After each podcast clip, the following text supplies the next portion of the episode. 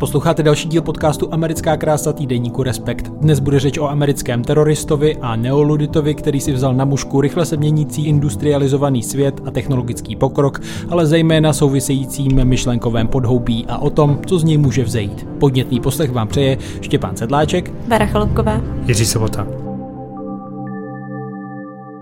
Teodor Kazinsky, přezdívaný Unabomber, Zemřel 10. června ve věku 81 let v severokarolínské věznici, spáchal sebevraždu, odpikával si eh, tresty za vraždu tří lidí a zranění dalších více než 20 pomocí bomb, které umistoval do poštovních zásilek. Tak pojďme si hned na úvod vyjasnit, že tenhle podcast nebude primárně o Kazinským. Myslím, že zájemci mají eh, podcastů, dokumentů, různých filmů k dispozici dost, ale spíše poslouží jako takový odrazový můstek ke společenským proudům, ke kterým se vztahoval nebo které i představuje jako zástupce a tedy hlavně odpor vůči novým technologiím, boj proti civilizaci, která na nich stojí. Ale na úvod musíme teda Teodora Kazinského aspoň trochu představit, tak čím vším byl tento geniální matematik a absolvent Harvardu, který se posléze uchýlil do odlehlého srubu v lesích Montany, odkud tedy dokázal skoro 20 let děsit americkou společnost svými útoky a unikat FBI. Ty už si to všechno řekl. Všechno, byl to, byl to geniální matematik, a, ale ta kariéra v akademickém světě trvala velmi krátce. Udělal si doktorát, potom dva roky učil na Berkeley a, jenom, a vlastně potom říkal, že to dělal jenom proto, aby si vydělal peníze a mohl si koupit nějaký pozemek na pokraji divočiny, což učinil, koupil si ho v Montaně, postavil si tam srup a v něm pak žil až vlastně do svého zatčení v roce 96. On prý byl nejvzdělanější americký terorista v historii. Už byl asi nejinteligentnější, no, měl nějaký hrozně vysoký IQ, ne? Měl 160 nebo 160 něco. 167 podle Dokonce. mě. A když psala dizertaci, podle mě, nevím, jestli diplomku nebo dizertaci, tak v Americe údajně tehdy jako bylo třeba 10 nebo 12 lidí, kteří tomu rozuměli. No, no, on se věnoval nějaké úplně abstraktní matematice, která se nedá aplikovat na nic, což tvrdil, že dělá záměrně právě proto, aby ta jeho práce nebyla na nic aplikovatelná, aby nebyla zneužitelná právě pro vývoj nějakých technologií. Protože technologie, technika, průmyslová civilizace, to byl jeho nepřítel číslo jedna. A kvůli tomu vlastně se stal, za teda odešel eh, od lidí eh, do, do lesa, do hor a, a za druhé eh, vedl tu bombovou kampaň, kterou teda vlastně proslul a kvůli, kvůli níž je známý i když to je právě to, čím bychom se asi úplně tady zabývat nechtěli. A chtěli, a musím asi říct na začátku, že to určitě neděláme proto, abychom oslavovali někoho, kdo masově vraždil. Ale je to ta ironie, řekněme, že kdyby to byl geniální matematik, který že jako půstevník, tak se tady o něm asi nebavíme a o tom jeho tažení proti technologiím nebo industrializované společnosti. No, tak jako to, že měl talent na matematiku, nás nezajímá vlastně úplně ani dneska, že jo. To asi přispělo k tomu, že byl schopný si ty bomby sestrojit a tak dále, ale on jako primárně to, co je na něm zajímavý, je ten jeho jako filozofický přístup ke světu, o kterém jsme se taky asi normálně nebavili, kdyby to skončilo u toho, že to prostě byl jako terorista, který 50 eh, let zpátky prováděl teroristické útoky v Americe, ale tam je ten paradox, že to, co on si myslel, tak dneska se jako vrací v různých obměnách jako nenásilně, jako součást prostě mainstreamové diskuze. Přesně tak, tam je vlastně paradoxní to, že on se, on to sebevraždu spáchal v okamžiku, kdy ty jeho otazníky, který, vysí, eh, který zavyšuje na tu společnost, jakoby nabývají na významu a, a jsou závažnější asi v době, než, než v době, kdy páchal ty svoje činy. Jo, že v těch 70. Eh, 80. letech to počínání znělo trošku absurdně. Ale dnes vlastně řešíme úplně stejný, nebo si klademe ty otázky vlastně docela naléhavě, který on si kladl už tehdy. Protože ono to, uh, ono zemřel ve chvíli, kdy prostě je naplno rozběhlá změna klimatu, což je nepochybně technologický problém. Ta technologická civilizace nás prostě k tomu dovedla. A zdá se, že se to zrychluje. Ve stejnou chvíli nám věci, kteří vyvíjejí umělou technologii, nás varují před tím, že nás technologie možná zničí nebo nám převrátí život zhoru nohama, dokonce nás prosí, ať je sami zregulujeme, aby oni to nemohli dělat. Minulý týden jsme se dozvěděli, že bylo poprvé v životě se podařilo vytvořit umělé lidské embryo. A když nás věci ujišťují, že to není nic důležitého, tak asi člověku zatrne, když to slyší a tak dále a tak dále. Či ty pochybnosti nad tím, kam se ta kam se technologie řítí a kam, kam se s nimi řítí celé lidstvo, jako rostou a myslím, že technooptimistů nebo lidí, kteří to vnímají jako pozitivně nebo jednoznačně pozitivně, ten vývoj, že jich docela prudce ubývá. A zároveň on, to jsou, jsou že konkrétní otázky, které on před těmi 50 lety, jako, s kterými přišel, které tehdy působily trochu, nebo určitě mimo mainstream a vlastně jako neaplikovatelný, ale on zároveň není jako první, kdo přišel s takovou jako touhou odejít z toho systému a prostě se úplně uzavřít před tou průmyslovou společností, že on je součást nějakého jako historického dlouhodobého proudu, který v Americe vlastně vždycky byl a není to úplně nezanedbatelná součást jako americké kultury.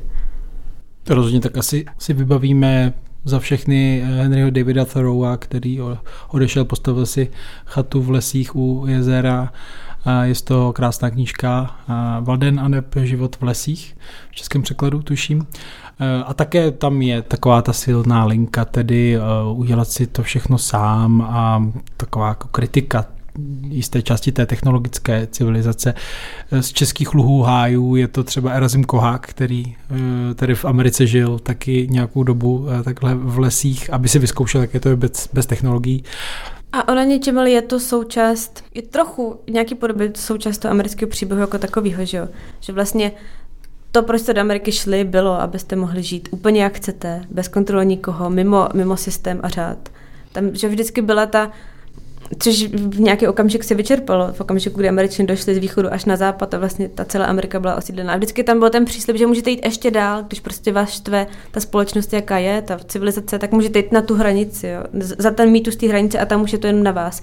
A tam se projeví ta vaše individualita, vaše prostě, nevím, možnost, částečně taky, vaše schopnost urvat ten život fyzickou prací, odvahou, dělat ho takový, jaký si ho přejete. Tam vždycky byl ten příslip, že vlastně můžete jít někam mimo systém. Pokud... Vždycky tam byl asi přímý kontakt s, divok, s tou divokostí, protože ten, ten kontinent, když tam přišli Evropané, tak byl v úplně jiném stavu že, než, než evropský kontinent. A dlouho potom ještě, až do nedávna téměř vlastně, tam pořád byl prostor v uvozovkách neosídlený. Jo. Ty eh, původní obyvatele by to takhle neviděli, ale, ale jako z hlediska těch Evropanů, ano, takže, takže jste si mohl volit ten kontrast mezi třeba životem ve městě a životem v, něč, v něčem, co je téměř nedotčené nebo velice málo dotčené. Na spoustu lidí to mělo vliv, jakože třeba z té civilizační roviny přecházely na tu divočejší. Navíc, ta, navíc byli v kontaktu s těmi původními obyvateli, takže docházelo to.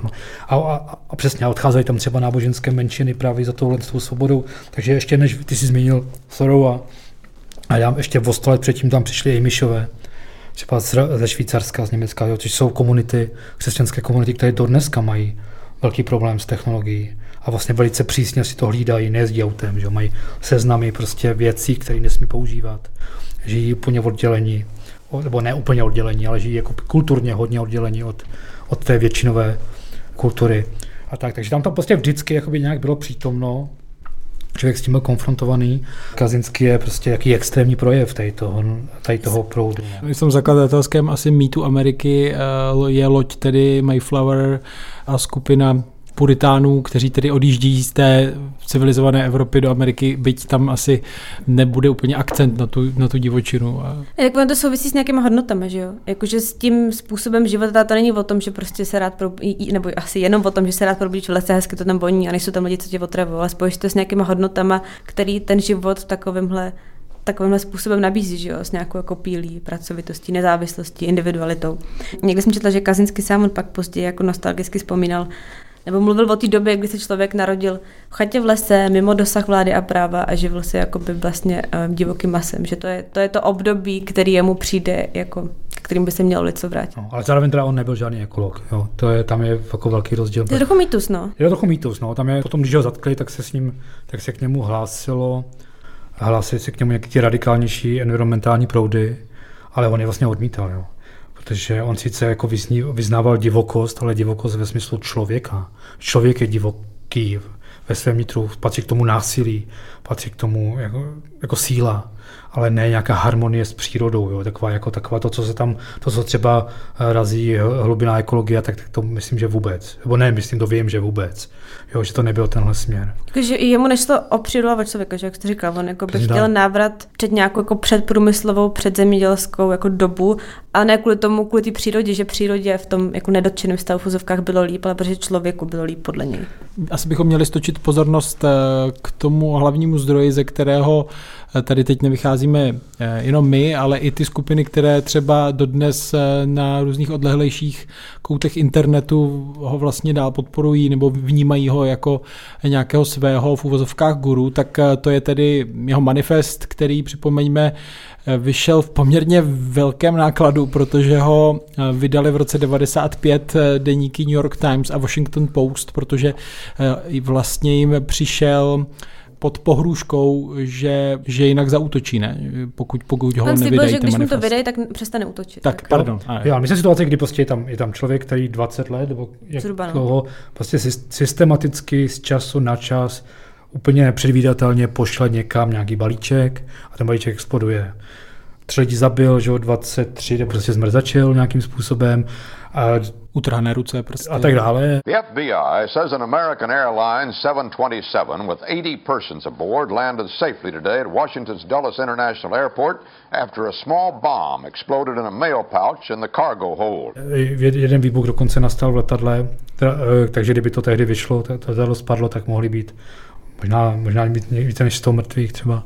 Byť to bylo v době, kdy ještě ty bomby neuměl moc dobře dělat, takže ta pravděpodobnost byla malá. Ale, ale jako tohle se v Americe dělo, takže vlastně, když jste mohl vybírat poštu a zvlášť, když jste věděl, že patříte třeba do univerzitního prostředí, jste vědec nebo psycholog na psychologii měl nějak spadeno, tak eh, tak vám hrozí, že vám to prostě exploduje pod rukama. Jo? Což samozřejmě jako eh, šířilo nějaký jako strach. Eh, FBI to vyšetřovala, byla z toho docela zoufala, nevěděli si s tím vůbec rady. Oni byl... podle mě alkovali 150 lidí, jenom no. tady na něj. Jo? Oni, on, vůbec, on jako opravdu byl hodně inteligentní, oni vůbec ne, nedokázali prostě v tom najít žádný, uh, žádný systém nebo žádný stop, hmm. že potom dal legraci, on tam dával takový plíšky uh, s nápisem FC, tak oni to, to, to znamenalo prostě jenom Freedom Club. Jo, hmm. Ale prostě tohle jim tam dávali jako vzkazy.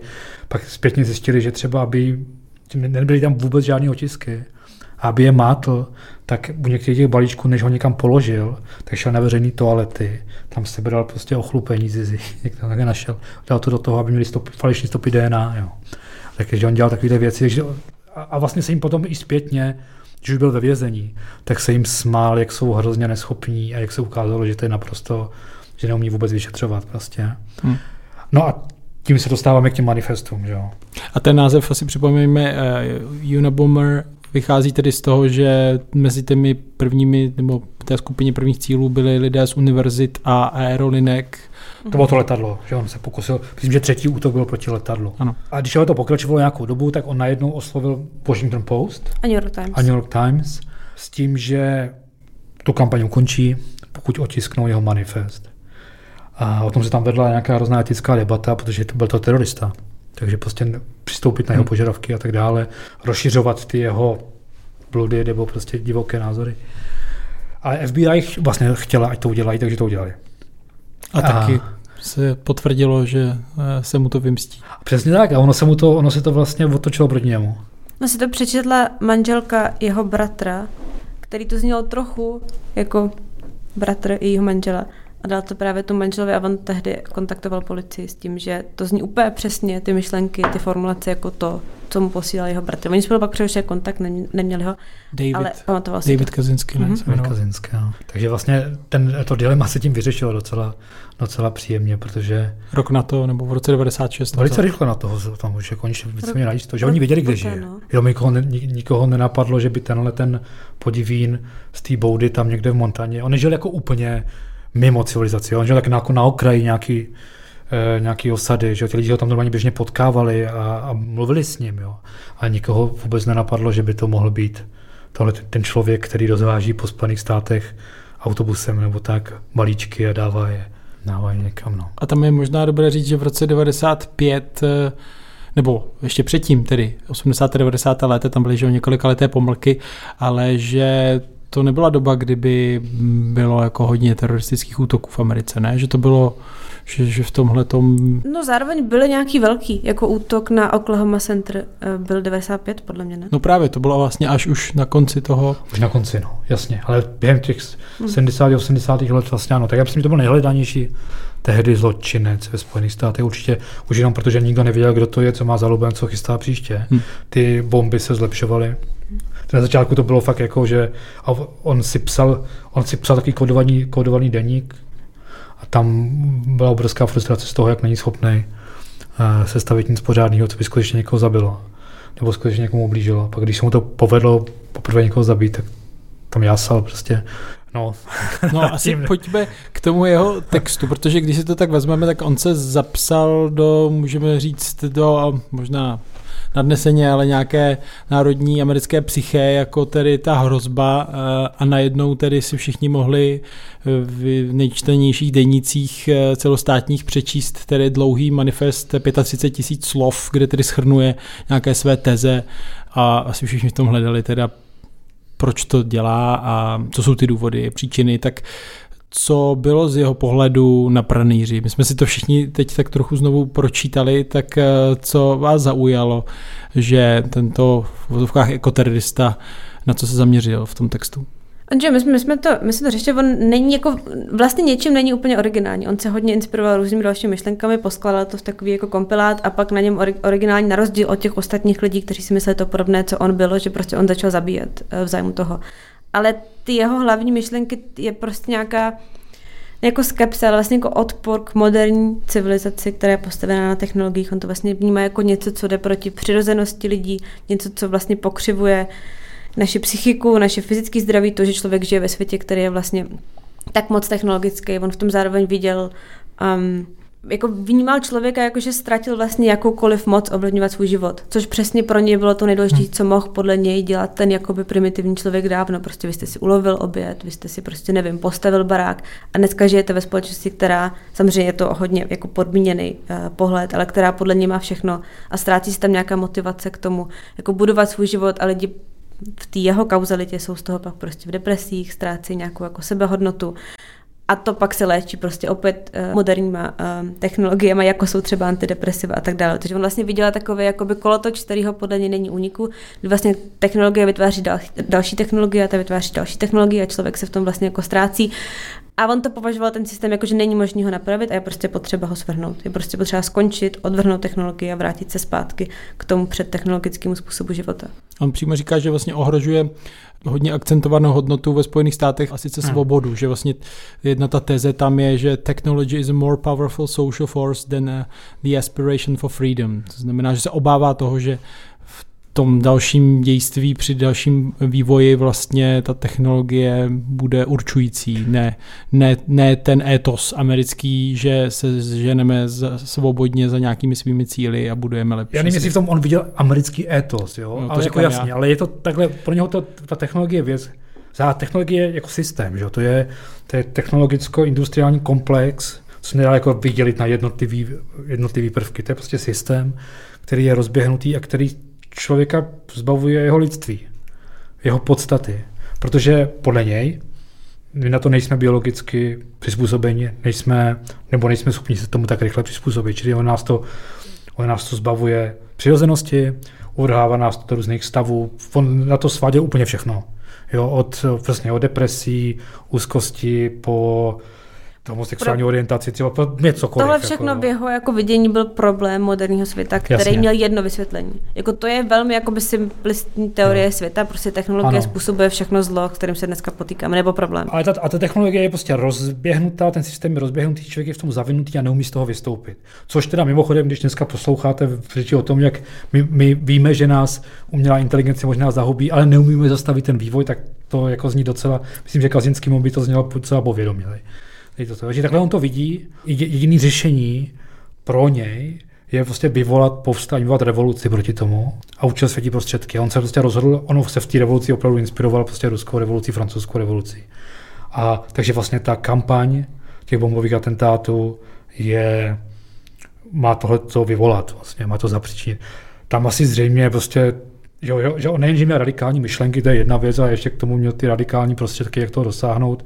A, a tam asi potom je tam asi člověk může jakkoliv, tam asi člověk ztrácí sympatie k tomu, on ne asi, jo, tam člověk k tomu ztrácí sympatie, protože za to zjevně nefunguje a za, za sebou nechává, je to prostě čistý terorismus, jo. Hmm. Takže, a on zároveň jak jako nevěřil vůbec v systém, tak nevěřil v možnosti třeba jako v dílčí možnosti zlepšení toho systému a proto on strašně nesnášel levici. Proto levice, levice a všechny levicové hnutí za, za rovnost, za třeba prostě jako environmentální hnutí.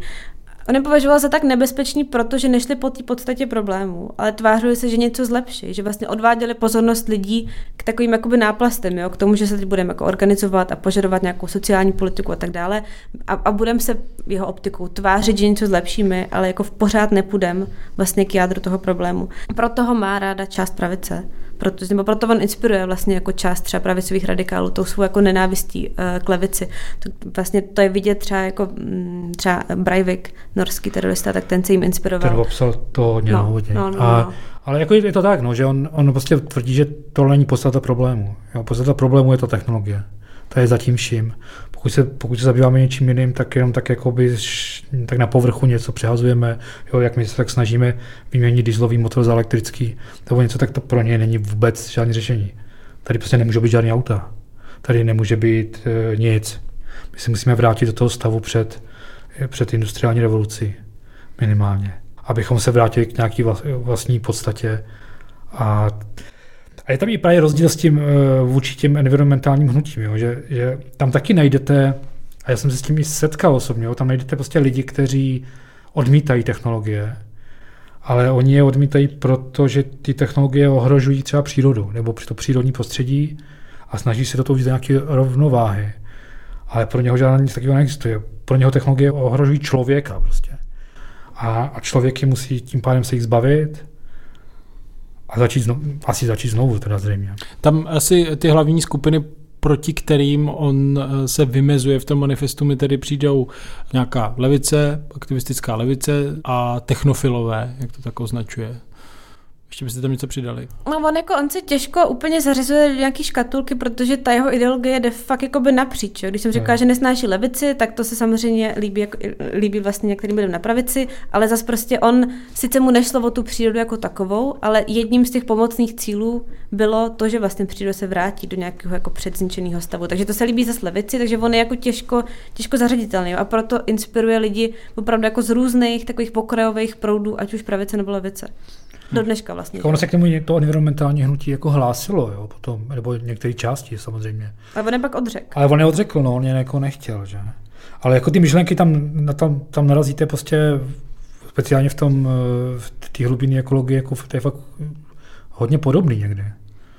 Jo, já, jsem, já jsem kdysi dělal reportáž z Chile o Dagu Tompkinsovi, což byl americký miliardář, který si tam, tam nakopil obrovský území a budoval tam národní parky stoupenec té hlubiny ekologie a ten mi takhle na mě hledě. Já jsem tehdy ještě žil, to bylo, to bylo někdy začátek eh, tisíciletí, kdy třeba počítače ještě byly, byly vnímány de facto pozitivně. Jakože mě tehdy technologie přišly hrozný, ty, co smrděly, že? ty auta, bagry, tyhle věci, ale počítače to bylo něco čistého a, a já jsem se snažil, jako jsem říkal, že to je ta budoucnost, to je skvělý a on na mě hleděl a říkal, ne, počítače, to jsou zbraně to, to jsou zbraně hromadného ničení. Protože, ale pro něj to bylo, že oni jenom urychlí tu destrukci té přírody.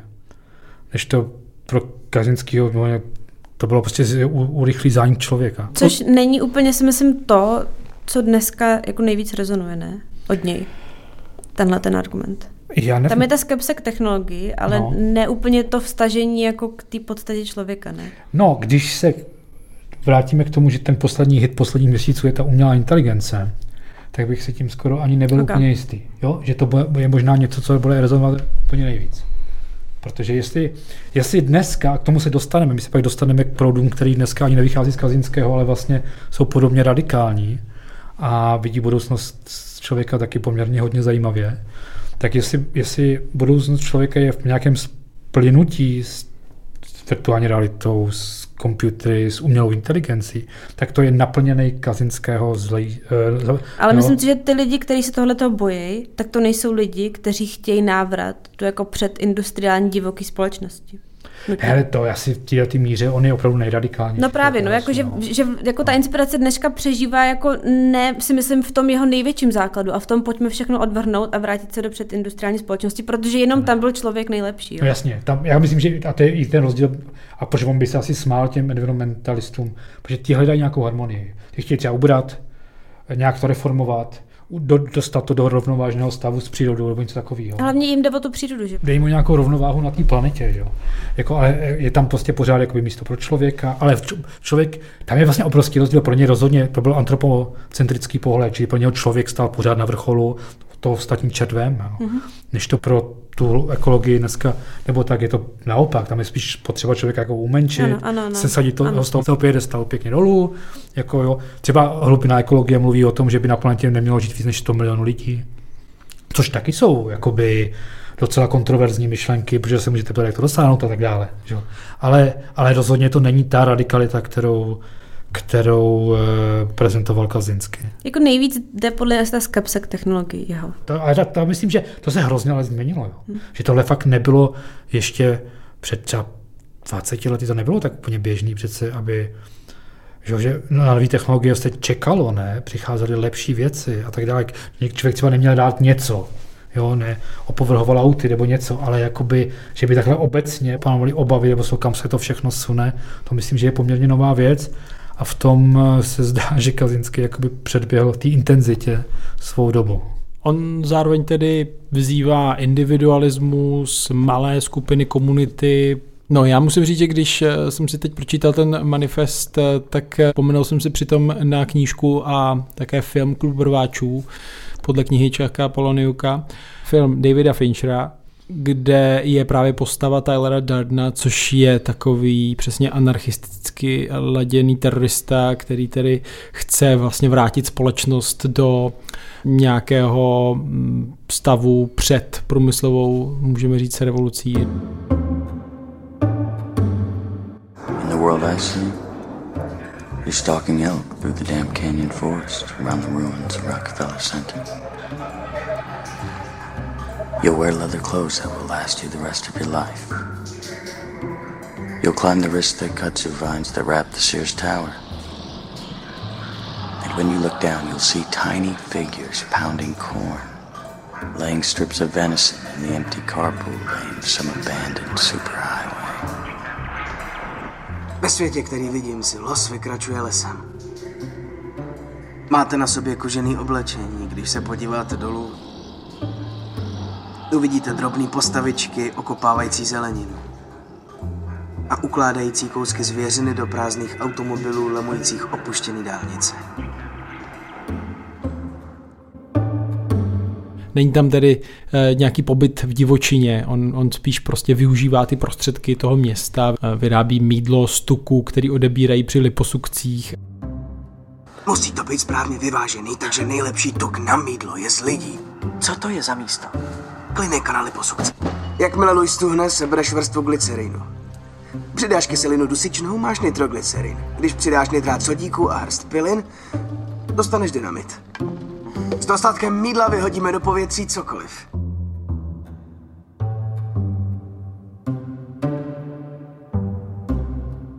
Dělá takové různé podvratné akce a má to mm, jakoby dobře vymyšlené, aby celý ten systém se pak ve výsledku mohl zbortit, protože buduje nějakou teroristickou síť, která k tomu spěje. Což eh, je ale v kontrastu teda vůči Kazinskému, kdy jsem si kladl otázku, kam to jakoby celé směřoval, protože vlastně to působí něčem trochu nepromyšleně, že to není jako útok na nějaká centra technologické moci. Je to 20-leté snažení vystrašit lidi a pak tedy manifest, který jim k tomu dodal nějaké myšlenky, ale asi bezprostředně potom to nevy, nevyvolalo nějakou vlnu, jako pojďme následovat tady Unabombra. No on, on tvrdil, že ho jinak lidi nebudou číst. Jo, že, te, že je to přesně ta, ta obsese tím, že všechno má pod kontrolou nějaký technologický komplex. Když chcete, abyste byli slyšet, tak musíte se dostat do mass médií, ty zase kontroluje nějaký komplex. Vemte si, že to byla, vemte si, že to byla doba před internetem, aspoň z velké části. Tak znamená, že on to nemohl prostě pověsit na Facebook. Jo. Takhle on tom přemýšlel. Ale jako fakt zajímavý je, že, on, že to se mu podle mě otočilo totálně proti němu. Protože když dneska většinou se v Americe o něm točí dokumenty, píšou se o něm články, tak se prostě řeší ten terorismus. Prostě geniální vrah, co se skrýval. Geniální vrah, co zatím stálo, prostě, hmm. přesně, jo. Co ho skutečně motivovalo. Jak jako ho, úchylkou trpěl. Přesně, jak ho hledali, jo, je to tak. terrorist called Unabomber is planning to blow up an airliner sometime during the next six days. He's targeting airlines, scientists, computers, forestry people. We have done every kind of victimology. His victims are totally random. He's lonely. He's smart, extremely precise. He feels underappreciated, victimized, and he's angry. Manhunt Unabomber, an eight-episode event, starts Tuesday, August 1st at 9 on Discovery and the Discovery Go app. To se díváte na, na, na dokumentární filmy, třeba několika dílné a tam o nějaký manifestu není ani slovo. A ten člověk, při tom podstatou toho všeho bylo, že ten člověk 20, 25 let seděl někde v nějaký seděl v nějaké boudě. A chtěl na něco upozornit. A něco tam sepisoval. On, naps- on nechal tisíce stran textů po sobě. Jo. A jestli tohle byla jeho představa, že tímhle k tomu přivede tu pozornost, tak je potřeba všem budoucím teroristům vzkázat, že to nefunguje. Mě zaujalo, eh, to trochu souvisí s tím, co jsi říkal, eh, New York Times oslovili některé um, pozůstalé obětí nebo lidi, kteří eh, byli zraněni. Konkrétně tam je svědectví Garyho Wrighta, který vlastnil opravdu počítačů a v roce 87 byl teda zraněný právě bombou, která přišla od teda Kazinského. A on tedy jenom pro dokreslení, co se mu stalo, tak prostě přes zhruba 200 šrapnelů mu vyndavali z těla a prošel prostě asi 12 operacemi, 15 let se z toho, z toho dostával, jo, nezemřel teda.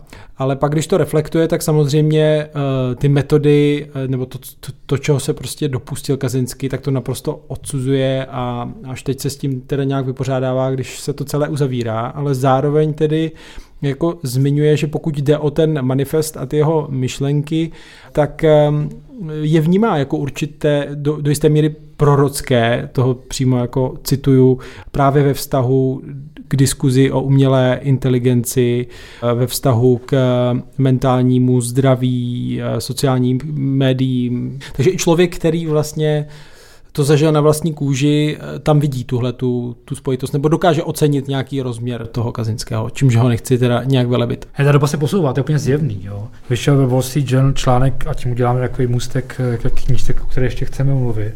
A vyšel článek Adama Kirš, Kirše, mm-hmm. uh, uh, autora knihy Povstání proti lidskosti. Což je literární kritik a básník ano. taky. A my se, to, my se k němu chceme dostat, jo, protože on na to vlastně nějakým způsobem navazuje. Ale on napsal článek o Kazinském a končí ho takovou jako docela geniální zkratkou. Říká, že Kazinský si přesně, že si myslel, že musí páchat ty, ty zločiny a ubližovat lidem, aby ho lidi poslouchali, ale že mu ve skutečnosti stačilo, kdyby počkal.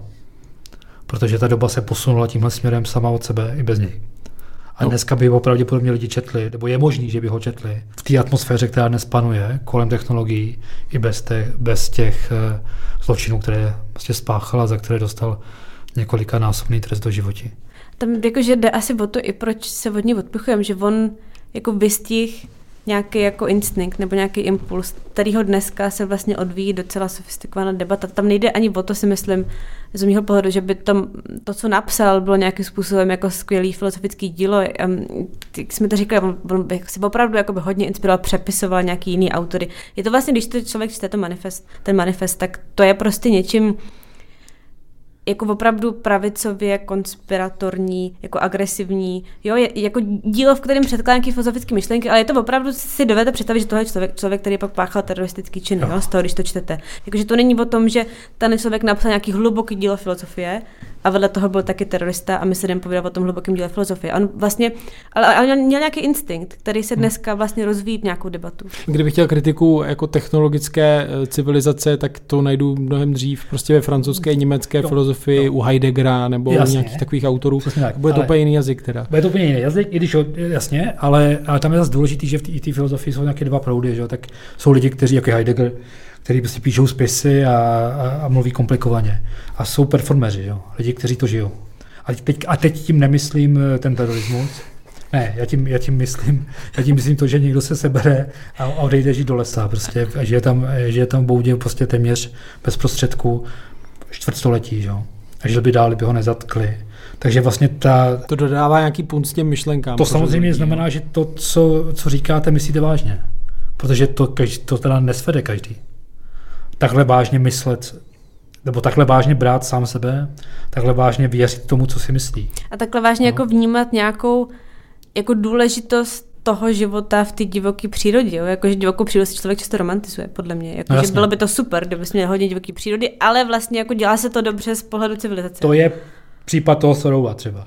Jo, který tamhle bydlel, bydlel sice ve, u, u Volnu, myslím, myslím, jak tam v divoké přírodě, on to měl 20 minut pěšky k mamince, domů, tam mu tam nosila svačinu občas a, a pro něj jako cesta do divočiny byla cesta po lesácké cestě lesem tam prozažíval velká dobrodružství, jako vnitřní, jo? ale myslím si, že by v životě nedokázal a naopak on pak už ke stáru jako oceňoval vlastně civilizaci, jako chrání před tou divokostí a tak dále. Takže, takže takhle viděno Kazinský je vlastně jako podal nějaký velký výkon, ale znovu dávám do závorky to, že já nechci vodit dojem, že jakkoliv glorifikuju to zabíjení. Jo, to. Tak možná, kdybychom si ho právě měli trochu zařadit z pohledu i těch dnešních myšlenkových proudů, tak eh, kam by on patřil, které ty proudy jdou třeba právě ještě dál v tomhletom uvažování o vztahu člověka, civilizace versus eh, planeta, příroda. A já si právě myslím, že on by nutně jako v, v tom všem, co říkal, by nutně nepatřil do nějaké jako intenzivní dnešní debaty, jo? ale ta jeho skepse k technologiím je dneska jako součást uh, debaty, ale lidi z toho vyvozují různé věci. Jo. Ta kniha, o které mluvil Jirka od Adama Kirše. The Revolt ta... Against Humanity, Imagining a Future Without Us. Ano, tak ta popisuje dva proudy, který oba dva vycházejí z té teze, že jako dnešní technologická společnost, tak jak funguje problém a že se musí něco stát, ale vyvozují z toho jiné věci než uh, Kazinsky. Vlastně antihumanisté z toho vyvozují to, že lidstvo by se mělo omezit ve prospěch nějakého návratu k té čisté, nenarušené přírodě, kterou vlastně jako ničíme svojí činností. A transhumanisté naopak říkají, ne, jako řešení není vrátit se zpátky, ale plnou parou vpřed, vlastně, když to zjednoduším, jako nechat obejmout a přijmout tu technologii, šlápnout do toho technologického vývoje. A to je způsob, který nás dostane, jediný způsob, který nás dostane z té krize dnešní. My se dostáváme do, to jsou teď dnešní dva radikální proudy, ale vlastně ten první, ten antihumanismus, ten dává totálně zapravdu té představy, že z toho technologického pekla v tomhle podání jako není úniku. Že se to nedá zastavit, takže oni jdou do takového extrému, že se říkají, že v přírodě, planetě, možná kosmu, bude bez nás. Že se vlastně nic hroznýho nestane, když my se odtud odebereme na věčnost. Což ne, ne, ne že, že by úplně mluvili o nějaký apokalypse, třeba oni pozorují demografickou křivku, vidí, že i ta ochota lidí v tom jako projektu lidském pokračovat tak nějak slábne. Máme je nás nejvíc, co kdy bylo. No, je nás nejvíc, ale jako to křikla se láme. Oni, tak, to je taková spíš jako naděje, jo, že, to, že to jako vyvane z takové ambice, ke který by chtěli, ambice, aby jo. se došlo. No, že to se ani nestane, ale to je to, co považuji za správné řešení vlastně. Jako. Že vlastně to, tohle to k tomu, že, že on ještě pořád si myslel, že by bylo možné svrhnout tu technologii a, a dejme tomu začít nějak znova, žít jinak. Tady už jsme u toho, že možná by bylo lepší, kdybychom tady vůbec nebylo, protože jsme prostě nereformovatelní. My jakoby se bez těch technologií nedokážeme obejít, nedokážeme se jich zbavit, tak tady nebuďme, protože stejně si jakoby řežeme větev sami pod sebou. Jo, takže to je jeden proud. A proti němu stojí úplně opačný, který říká, ne, ta budoucnost je v tom, že my se staneme těmi technologiemi. Čili to je přesně to, co ten Kazinský před čím nás varoval, že nás ty technologie sežerou. Že my se staneme stroj. Že my se tak integrujeme do, tý, do toho komplexu, propojíme s umělou inteligencí, zbavíme se třeba i vlastních těl a to jsou prostě vize. Že? Nějaký. Budeme žít eh, jako duše v cloudu. Nebo... Budeme prostě žít jako duše v cloudu nebo eh, víry inteligentních elektronů. A, jo, o tom se dá různě a dá se tomu různě smát samozřejmě, protože jsou to úplně extrémní polohy. Trošku je to takový ohmatávání možného, teoretický, který se asi samozřejmě takhle nikdy nenaplní, nebo doufejme, že se takhle nikdy nenaplní. Ale někdo v to doufá, někdo v to vidí. Ale je to vlastně i tohle to vlastně tímhle tím způsobem dává tomu, nebo těm obavám kazinskému, kazinského zapravdu, protože tady jsou jenom lidé, kteří říkají, ano, my zmizíme. To opravdu sežere naši duši a my se staneme něčím úplně jiným. A tam je zajímavé to, že, že ty, ty vize budoucnosti, které, které mají jak transhumanisty, tak antihumanisty, tak jsou jako protikladný, že jo. To, co pro jednoho je jako ta věstěná budoucnost, tak pro, pro druhého je vlastně svět, kterým by jako nechtěl žít. Ale ten princip je stejný, jo. Ten princip je vlastně, že lidstvo, tak jak jsme dneska, by dál nemělo nebo nemůže pokračovat. A jen se jako stoprocentně lišíte v tom, kterým směrem si myslíte, že byste měli jít. Ale ta premisa, ta základní premisa je vlastně stejná. Jako lidstvo takhle, jak je, dál nemůže být. Tak samozřejmě by se na to dal dát argument, že eh, pošuci a heretici tady prostě byli vždycky a nespoč, jako na dějiny náboženského myšlení znají nespočet různých proudů chiliastických, prostě, které, které očekávali konec světa, sekty, které přímo byly i založené na, na té představě, že je potřeba přestat plodit děti, protože právě tak dosáhne lidstvo ráje druhého příchodu Krista, dosyť si další věci. Tak, um, ale mně přijde zajímavé, že tady to apokalypticky laděné myšlení je v něčem jiné, protože ať už se budeme bavit o těch rizicích pro lidstvo z pohledu klimatické krize, krize biodiverzity, tak to jsou reálně daty podložené věci. Tam prostě spějeme k nějakým bodům zlomu. A co se týče těch technologií, tak to jsou taky vlastně nějaké úplně nové, nové rozměry, nějak se, možná se otevírá nějaká další průmyslová revoluce. Takže se to nedá úplně odvrhnout jako některé ty pomatence minulosti, že? No tam podle mě jde o to, že jako to jsem, to, co ty popisuješ, jsou nějaké změny, které před náma jsou a které ti jako naznačují, že možná není nepůjde pokračovat v tom statutu quo, tak jak je teď. A to je na co spolíhají ty oba dva ty proudy, jo? Že vlastně ty změny přijdou a tyhle ty radikální myšlenky do toho můžou přijít za 10, za 20, za 30 let, až ta situace bude úplně jiná než dneska, že? Kdy dneska to vnímáš jako nějakou akutní blížící se krizi, ale furt ty vnímáš podle mě méně jako akutní, než ji budeš vnímat za 10 let a za 20 a za 30. Tam jde ještě o něco, co tam píše ten Kirš, to není země. Jo. Tam není, nejde totiž o to, jestli to naplní jestli se skutečně naplní to, že my se změníme ve stroje, nebo se naplní to, že my zmizíme tady z té planety, tak jako se nenaplnili spousty jiných ideologií. Druhý příklad Krista nikdy nenastal, ale přesto k nás křesťanství 2000 let docela silně ovlivňuje. Bezstřední společnost nikdy nenastala, ale komunismus tady dokázal docela slušně desítky let ovlivňovat naše životy. A tohle je na tom důležitý, že ty ideologie jsou, rodí se je dost pravděpodobný, nebo je možný, nebo snadno představitelný, že budou sílit, protože ta úzkost taky sílí. Jako my zatím řešení žádný nevidíme. To znamená, je docela možný, že to, co je dnes úplně na okraji a působí úplně absurdně, bude nějakým způsobem mohutnět ten proud. A může se úplně klidně to stát, představit si to v nějaké politické programy, nějaká hnutí, která zase, říkám, nemusí se naplnit, nebo on říká, nemusí se naplnit, ale můžou mít reálný vliv na to, jak, se, jak vypadá politika, jak vypadá naše myšlení, jak jednáme, co si přejeme a tak dále. Čiže to jsou možná nějaké nové okraje našeho budoucího přemýšlení o světě. Jestliže nám se dneska zdá uh, evropský Green Deal nebo něco jako něco radikálního, na co si nemůžeme zvyknout, protože nám to sebere prostě naftový auto, tak to se tomu budeme smát, protože to je naprosto střední produkt, který by všichni dělali lidi úplně odmávli jako úplně takové hraní si nahrazování žluté kostky modrou. Jako. Jo, ale je potřeba, a to už jsme zpátky toho Kazinského, je potřeba ty kostky úplně shodit ze stolu a postavit nějak jinak, nebo udělat nějaký úplně jiný, jiný svět. A ono zároveň, že ono se to, ty vize a tyhle ty radikální myšlenky budou do té debaty vstupovat, si myslím, jak jsem říkala, jednak jako s tou větší urgencí těch krizí, ať už prostě ty technologický nebo klimatický, tak můžou vstupovat jako hlasitěji, ta debata se bude vyostřovat. A zároveň byť třeba ty největší radikálové by to tak chtěli, aby prostě byl jeden bod zlomu, od kterého se to dál změní, tak, tak to pravděpodobně nebude, že jo? Ty budeš stát před jako dílčíma výzvama a v těch tam je to podle třeba dobře vidět uh, na té debatě o transhumanismu, jo? že ona vlastně to, co ty lidi říkají, má potenciál, podle mě, když se bavíme jako o dopad na politiku, jako docela překreslit ty dnešní jako politický čáry, jo? kdy vlastně to jsou lidé, kteří propagují vlastně absolutní možnost a těší se na možnost jako naprosto změnit to, jak fungujeme jako lidi, jo? což vyvolá nějaké etické otázky genetického inženýrství, po to vlastně přesně, jestli můžeme, nevím, přenášet mysl na počítače a tak dále.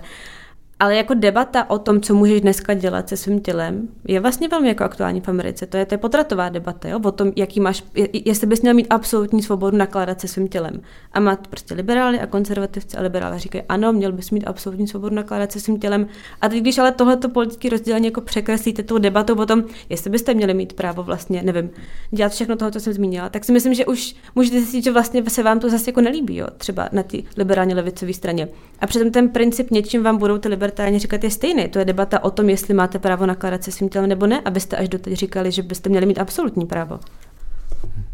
No nějak to vlastně mění definici jakoby člověka ve společnosti, jeho místo, jeho práva, jakoby ty důsledky toho, pokud to člověk přijme, tak vlastně jsou radikální. Tam je jako, jako teď v tuto ono samozřejmě nikdo neví, co bude za 10 let. Ale chápu to tak, no. že je dobré prostě věnovat pozornost eh, radikálním eh, směrům myšlenkovým, které můžou být tou avantgardou, no, která potom, ať už nemusí být úplně stát se mainstreamem, ale, ale může prostě inspirovat. Oni se můžou stát reálným obzorem, ke hmm. kterému spousta, jako část lidí, jako na který skutečně aspiruje a chce k němu mířit. Jo? A, a dělá proto všechno, aby se tímhle směrem šlo a, a, a dělá to prostě v každodenním životě, v praktickém životě, v politických programech a tak dále. Řecké hnutí Golden co? Golden Dawn, Zlatý úsvit. Zlatý úsvit překládalo Kazinského do řečtiny. Jo? A tak dále. To jsou řečtí fašisté. Pro kontext. no jasně, to jsou řečtí fašisté, jo? ale jako vidíte, že to jako pro, prosakuje ty myšlenky, budou pros... jo, k tomu Kazinskému se, se, hlásí se k němu něk, někteří radikální environmentalisté, byť on je odmítal třeba. Jo? A tak, ale nějakým způsobem to tam rezonuje. My jdeme stále dál, nevíme kam. Víte my zatím jakoby se snažíme držet toho status quo. Jo? Ale kolik ještě uspořádáme konferencí OSN o změně klimatu, aniž by se pohnula křivka e, zvyšování koncentrace CO2 v atmosféře, než nám dojde, že to, že to nefunguje. A, a než najednou začne růst nějaký neklid, protože třeba ty, ty proměny klimatu začnou být mnohem citelnější a radikálnější, než jsou dnes. Nebo co, jestliže ještě před rokem bychom se o umělé inteligenci tady vlastně nebavili, nebo protože to bylo něco úplně, že tomu redaktoři tady vědeckých rubrik trochu posmívali, tak dneska říkají, my už to nestíháme sledovat, co se tam děje. Jo? Takže co bude za deset let?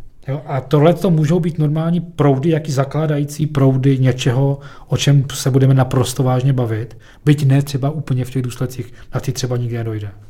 A zároveň ta debata se že jo, nebude dít jako ve váku na ty myšlenky, ať už antihumanistický, transhumanistický, další. Jako už dneska velmi reagují jiný proudy v společnosti, konzervativní většinou proudy. Ten vlastně Kirš to v té knižce píše, jo, že jakkoliv v něčem vlastně je v tom, čeho chce dosáhnout, ten transhumanismus a antihumanismus jako protiklady, tak pořád vlastně lidi, kteří toto zastávají, tak se rekrutují jako z toho křídla, který dneska jako v, tradiční, v tom tradičním rozdělení ty politické debaty jako řadíme jako liberály. Pak tam máte populisty, to jsou prostě věřící lidé, konzervativní lidé, jako, nebo teď nechci říct věřící lidé, jsou, jsou nutně populisté, ale jakoby skupina lidí, která prostě může být věřící, konzervativní, venkovská, méně vzdělaná. A to, to všechno je jakoby skupina lidí, která dneska do nějaké míry, když se hodně zjednoduším, stojí na nějaké straně politické debaty třeba v Americe a na druhé straně stojí lidé jako sekulární, vzdělaný, liberální, lidi, kteří jako velmi věří jako ve víru, v sílu rozumu, jako v takový ten jako osvícenský étos, což tady je vidět eh, v té fixaci na technologie, že jako něco, co vlastně nás má výst, jak máme dál jako spravovat svět. Tohle to je ale jako Dneska ta debata v Americe je mezi těmhle těma dvěma táborama. To všechno, o čem jsme se bavili, jako o tom, jestli by prostě mělo být lidí míň, nebo jestli by jsme vlastně měli, um, jestli s plynem s technologiemi, to je prostě pro část konzervativní Ameriky úplně jako dekadentní něco, co je jako rudej, uh, rudej hadr, na co, na co se říká rudej hadr? Na býka, ne? Na, na býka. Prostě něco, co je jakoby základně rozčile, jo? protože přesně jako to vnímají, jako že jsme to vzdali z toho společnosti, že my teď vlastně jako říkáme společnosti špatná a pojďme ji jako zásadně proměnit. A to už dneska je jakoby jedna z těch hlavních debat v Americe, že liberálové prostě říkají, všechno je špatně, Amerika je špatná, Amerika je prohnilá. A teď budou říkat, že i lidstvo je špatný. A nehrozí, že by se vedle těch myšlenek potom z odstupem času někdo inspiroval víc i v těch metodách Kazinského? No ne, to znovu říkám, jako já myslím, že ne, protože, protože jestli tím chtěl on něco prosadit, tak tím odvedl od toho pozornost. Když se dneska o něm mluví, tak se o něm mluví jako o vrahovi, ne jako o autorovi manifestu. To o něm mluvíme my tady v tom podcastu, ale puste si jiný a bude to prostě o tom, jak ho hledali a jak ho našli, jak ho zabil. Jo, čili on vlastně úplně od toho odvedl pozornost. Já myslím, že naopak, že to vůbec nefunguje. A navíc dneska by to ani nebylo potřeba, teda, jo? Dneska, dneska opravdu ten manifest nebo něco takového pověsíte někam na socky, přesně na ty socky, na který tak nenávidíte a který, proti kterým bojujete, ale můžete je využít k tomu. Jo? Rozhodně nepotřebujete kvůli tomu vraždit náhodně, náhodný lidi někde v ústavech eh, na univerzitách. A je to vidět i v tom, když jako čtete lidi, kteří dneska jako z různých těch proudů nějakým způsobem navazují na to myšlení Kazinského a dalších lidí, tak když si jako čtete, co píšou, tak oni opravdu mají problém, sami píšou, já jsem zjistil, že to, co si myslím, se trochu podobá tomu, ano. co říkal Ted Kazinský a strašně jsem se leknul, jo. Já se za to úplně omlouvám. Nejradši bych, aby to byla naprostá náhoda, že to, co si myslím, je podobný k tomu, co si myslel Ted Kazinský, ale vlastně jako není, jo. Tak já teď řeknu, že to bylo terorista, je to hrozný, vůbec tím nesouhlasím, ale myslím, že trochu to podobný. Jako takhle, je fakt dobrý to rozdělit, že se to nepodmiňuje, jo. Vy si můžete myslet, že technologie jsou problém, a to neznamená, že musíte vzít do ruky bombu, jo. To prostě to není, že to, my žijeme vlastně v zemi, kde se bohužel podařilo prosadit termín ekoterorista. Tak fakt potřeba si říct, že to spolu vůbec nesouvisí. A že třeba i ti, i ti radikálnější proudy v, če, v české debatě o, environmentálním hnutí nebo environmentální budoucnosti vůbec není možný jakkoliv srovnávat s Tadem Kazinským, jo, který prostě ani mou přírodu vlastně nešlo. Takže to je fakt jako extrémní. My jsme na začátku říkali, že v Americe sice existuje jako, jako proud antimoderní. On byl i v Evropě, romantici byli toto, jo. Eh, Sorou je prostě americká verze evropských romantiků do značné míry. Transcendentalista. Založil Emerson, že jo, tohle to. Ale tahle ta podoba toho násilí tak je úplně výjimečná a je, fakt se koncentruje jsou tam jako nějaký úplně marginální skupiny potom, ale to je fakt jako jo, to není nic, co by hýbalo tím středním proudem. Takže to je fakt potřeba oddělit, aby to nevrhalo nějaký špatný světlo na lidi, kteří přemýšlí o budoucnosti, komplikují tu současnost, jsou ochotní v tom přemýšlení jít dál, než jenom v malých úprav toho středního proudu, aby to z nich rovnou nedělalo někoho, kdo chce vraždit. Jo. To myslím, že by bylo hrozně nespravedlivý. Dodává Jiří Sobota. Dodává Jiří Sobota spolu s Báru Chaloupkovou na závěr další americké krásy. Díky. A pokud si chcete o Tedu Kazinském v Respektu něco víc přečíst, tak najdete aktuální článek od Martina Uhlíře v rubrice Ve hvězdách. A pokud vás zaujaly některé eh, ty knížky, které Bára Sirku zmiňovali, tak eh, je můžete najít eh, v newsletteru Jirky, který se jmenuje jak? Nadějné vyhlídky. V newsletteru na webu Respekt.cz v Jirkově newsletteru s názvem Nadějné vyhlídky. A co já mám dát ironii, a co jako? Naslyšenou se těší Štěpán Sedláček, Bara Chalopková, Jiří Sobota.